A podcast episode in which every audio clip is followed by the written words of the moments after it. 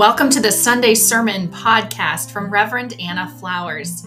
Here's an opportunity to listen to our weekly message and find inspiration for your life. We hope that you enjoy it. So, who here has ever said the phrase, I want to make time? Like, I want to make time for myself, or I want to make time for my family, or I need to make time for God. I think most of us have used that phrase before. I was reflecting, though, in preparing for this series after, over the past couple weeks, how insane that phrase is, right? That we are going to make time. It's absurd. And it's sort of uh, a, little boastful of us as well, because the only person who can make time is God right? God created all of time, and God gives us time in the form of each and every day. We do not make time. But I understand why we use that phrase, myself included, why we want to use that phrase. Because we, our deepest desire within us is that somehow maybe we can make time in the sense that maybe we can make up for lost time. See, a lot of folks have heard this phrase, what will you do with your one wild and precious life? And I love that question, right? What will you do with your one wild and precious life? Very few of us would answer, load the dishwasher, right? Very few of us would answer, drive around in my car running errands to CVS. Very few of us would answer, sit in traffic on 95. And yet, the reality is, most of us are doing that with our one wild and precious life in one way, shape, or another. And so we desperately want to make time. Well, our series that we're starting today is, is a series that recognizes that sort of imbalance the fact that we yearn to be have lives of meaning, that we yearn to feel connected to God, that we yearn for something more in this life, and the fact that most of us spend a good chunk of our time in the daily habits of simply living. Life is sacred and precious, and life is full of the mundane. So, how do we make sense of that? And how do we bring meaning to our beautiful, precious, and maybe wild lives that we're leading. That's what is before us today and the next few weeks. And today, we're going to focus on one particular aspect that we do a lot of, and that is driving around. I did a Facebook survey of our congregation in our All Church Facebook group. If you're not in it, we invite you, whether you're joining us online from another place or whether you're here, we invite you to be part of that community. Sometimes I do something like this. I took a survey of you all in that Facebook group of what do you spend your time on to sort of structure this. And by and large, many people said driving is something that they spend so much time on. We all do, whether we have big commutes or not, especially in this part of the country. We spend so much time driving around. Did you know that Boston is the most congested city in the entire country? Like way worse. You guys are like, no, we know because we're sitting in that traffic. We know. You're telling me things I know. Yes, Boston is the most congested city in the country in terms of the number of hours that people spend in congestion, not just commuting, but just the average number of hours that, you know, when you're driving and, and your phone tells you it's like plus seven minutes and everything goes red on the line. If you add that up for an entire year, the people in the Boston area spend 149 hours in congestion every single year. That still floored me. I know because I'm sitting in that traffic sometime, but that still floored me. 149 hours of your life sitting in the car. And for many of us, that feels like wasted time. We want to make up for it over here because that feels like a waste of our precious lives. But here's the thing about driving around in our cars. And, and I'm not going to tell you not to try to reduce your commute. That sounds like a great idea. But, but here's the thing all of us are going to have to be in our cars at some point. We have to go from point A to point B in our lives, no matter what. And here's the thing about driving around in our cars I think that the one thing that makes that experience so frustrating spiritually and, and otherwise is also the one thing that allows us to see potentially the spiritual underpinnings of that moment. And that is when you are driving around in your car, when you have pulled out of the driveway and you're on the road, you are neither here nor there. That's the definition of driving around, right? You are neither here nor there. You are not at home. Home is one thing. You know how to be home. You know how to show up at home. You know how to find God at home. You know how to love your lovers at home. You know how to be at home, but you are not at home. And you are not wherever you are going, which maybe is work, which maybe is a friend's house, wherever you're going. You're not there. You are neither here nor there. You are in an in between space. Now, theologians and other thought leaders have a special word for that in between space. They call it liminal time. Liminal time. And liminal time really means time that is neither here nor there, in between time. A time where you are on the threshold of something. A time when you are not, you know, not yet, but no longer. And in our lives, we are in liminal time in so many ways, in ways that are much more profound than just driving around in our car. We are in liminal time when we are waiting on that big promotion at work, already planning what we're going to do when we have that position. We are in liminal time when we are pregnant, waiting for that baby to be born, thinking about life after that birth. We are in liminal time when our relationships feel like they're changing around us, we're entering a new season of our marriage. We are in liminal time, even collectively, as a people. Many people feel like we are in liminal time as a country right now. We are not that, but we, we're not sure where we're going. We are in between. Many of us are in liminal time even as we approach a death death of a family member, a death of a loved one. We know it's coming, but it's not here yet. We are in liminal time.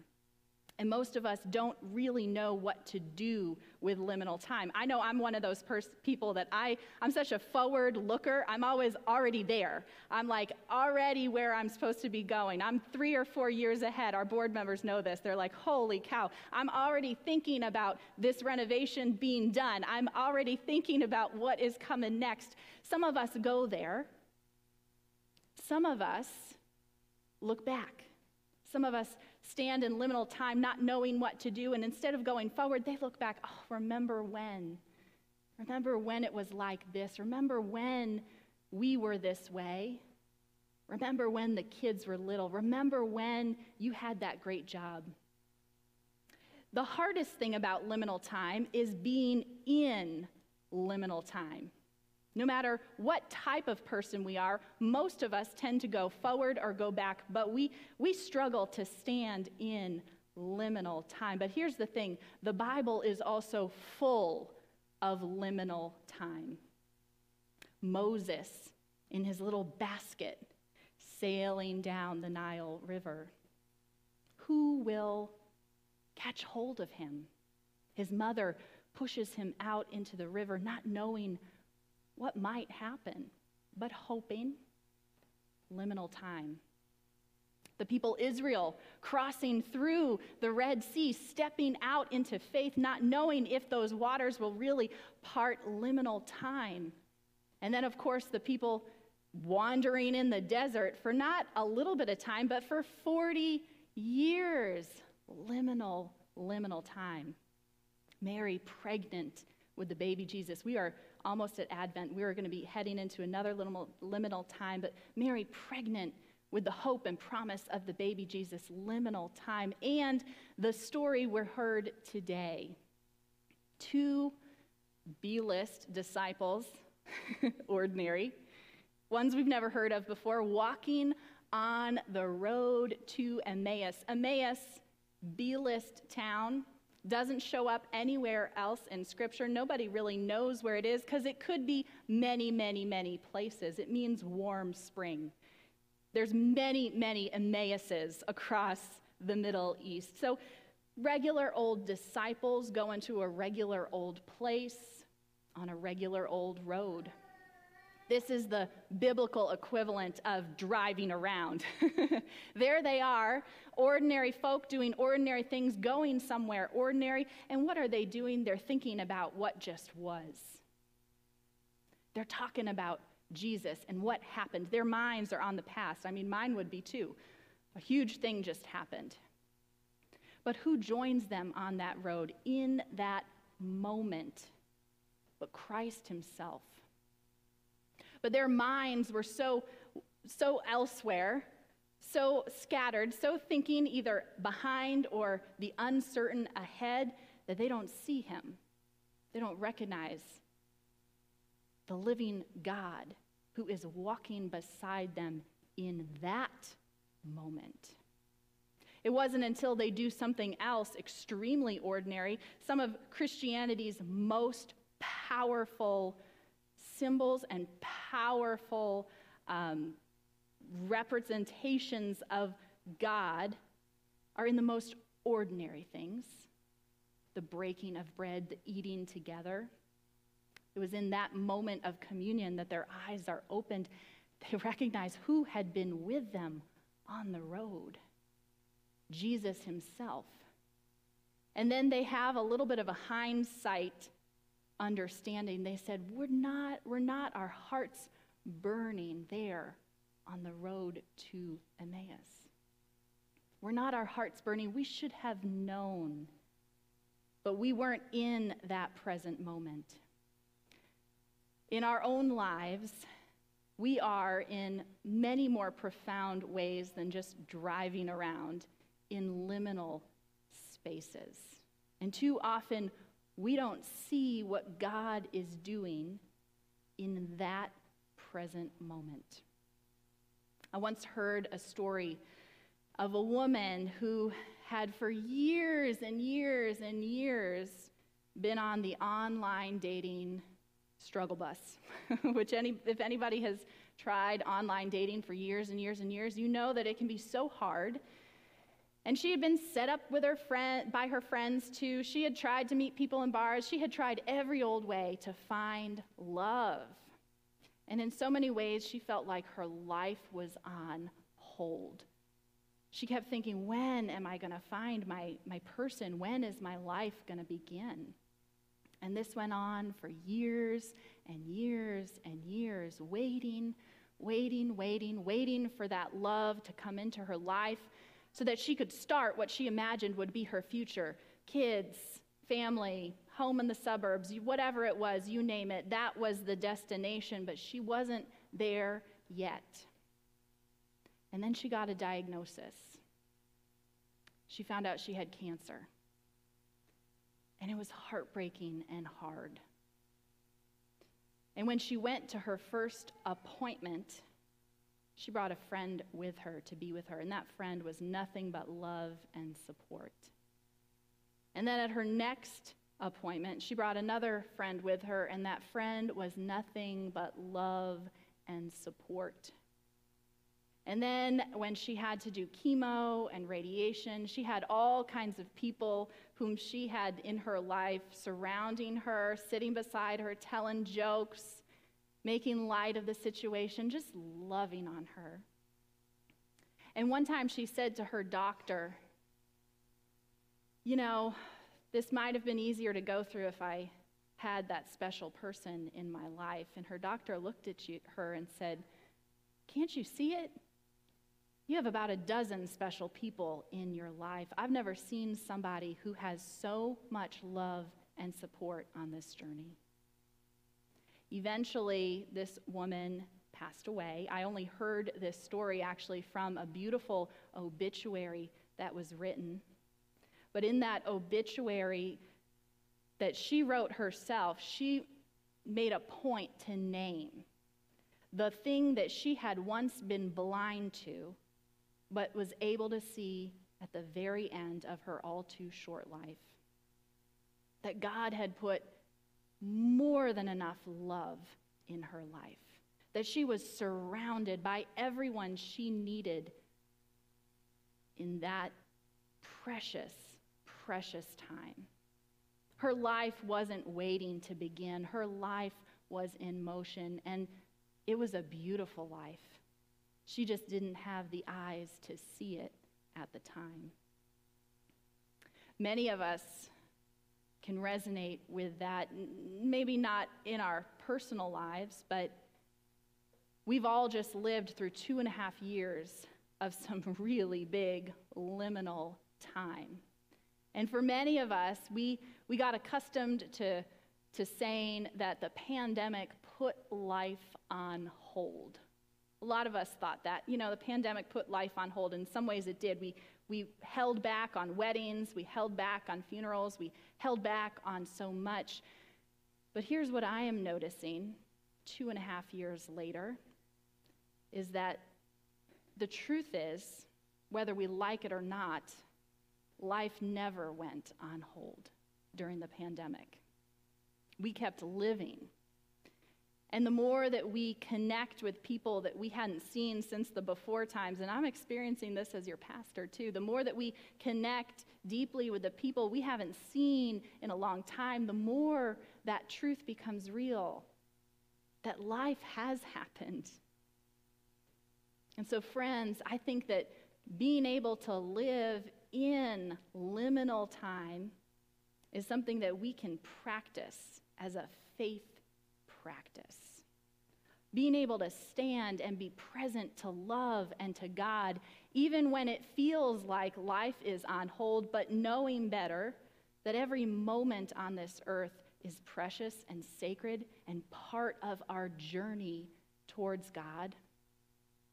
That takes practice. All right, so what does this have to do with me on 95? You know, what does this have to do with my daily commute? I have to get in the car tomorrow morning. What are you trying to tell me, Pastor Anna? Well, I think our daily commutes are opportunities to practice presence.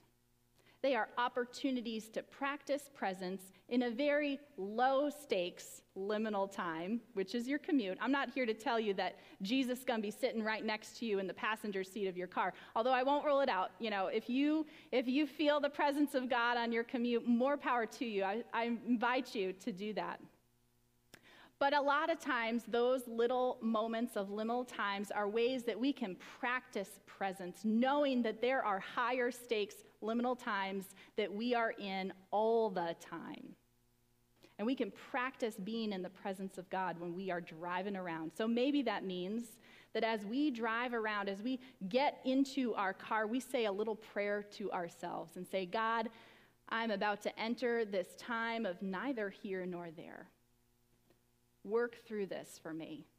Reveal something to me. Open the eyes of my heart that I might see you in the smallest way, so that when the stakes are higher, when the, when the opportunities are bigger, when things feel scarier, I know what to do.